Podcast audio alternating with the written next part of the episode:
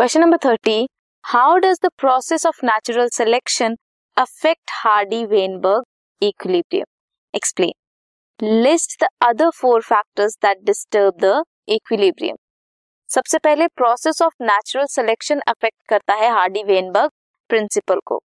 तीन तरीके से stabilising directional change and disruption first one stabilising ज़्यादा इंडिविजुअल एक्वायर करते हैं मीन कैरेक्टर वैल्यू डायरेक्शनल में ज़्यादा इंडिविजुअल एक्वायर करते हैं value other then mean character value disruption में एक्वायर करते हैं peripheral character value at both ends of the distribution curve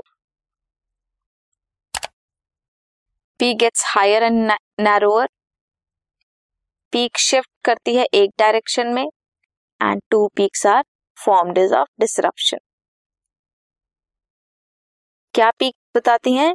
Number of individual with phenotype medium size individuals are favoured and phenotype favoured by natural selection अब other four factors क्या क्या हैं? Gene migration या फिर gene flow genetic drift mutation या फिर genetic recombination और you can attempt second question that is explain Mendel's law of independent assortment by taking a suitable example How did Morgan show the deviation inheritance pattern in in with respect to this law सबसे पहले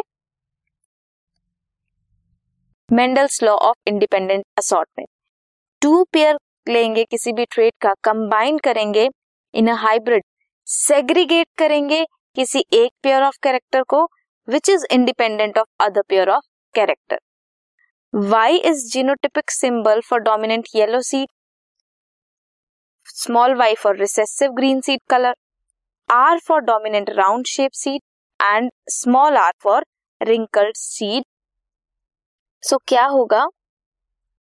जब cross करेंगे इनका yellow round and green wrinkled means dominant and recessive one को जब cross करेंगे, तब हमें ये सारे कॉम्बिनेशन मिलेंगे। येलो राउंड भी हो सकता है येलो रिंकल्ड भी हो सकता है। Green round and green wrinkled भी हो सकता है। हमें इतने सारे ऑप्शन मिल सकते हैं। अगर ये अलग अलग नहीं होते इंडिपेंडेंटली असॉर्ट नहीं होते तो ये अलग भी नहीं हो सकते थे। हमें सिर्फ़ येलो और राउंड मिलते और सिर्फ़ ग्रीन और रिंकल्ड मिलते।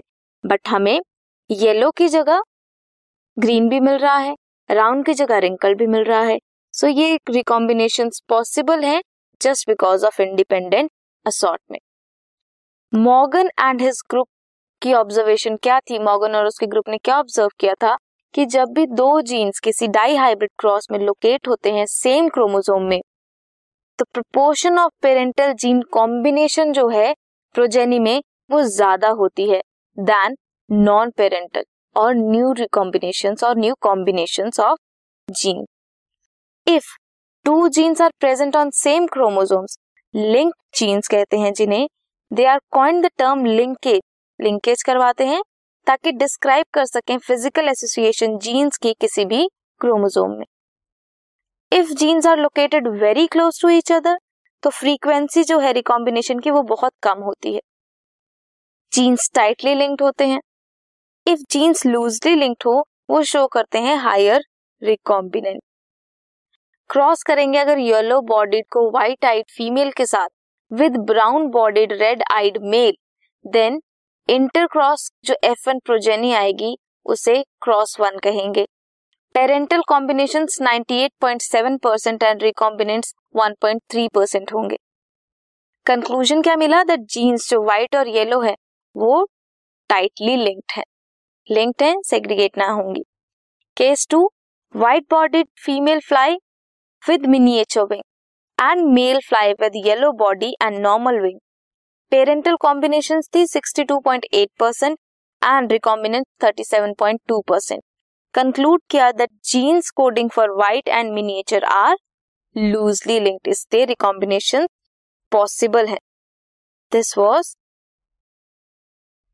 this was the question This podcast is brought you by hubhopper Shiksha Abhiyan अगर आपको ये पॉडकास्ट पसंद आया तो प्लीज़ लाइक शेयर और सब्सक्राइब करें और वीडियो क्लासेस के लिए शिक्षा अभियान के यूट्यूब चैनल पर जाएँ।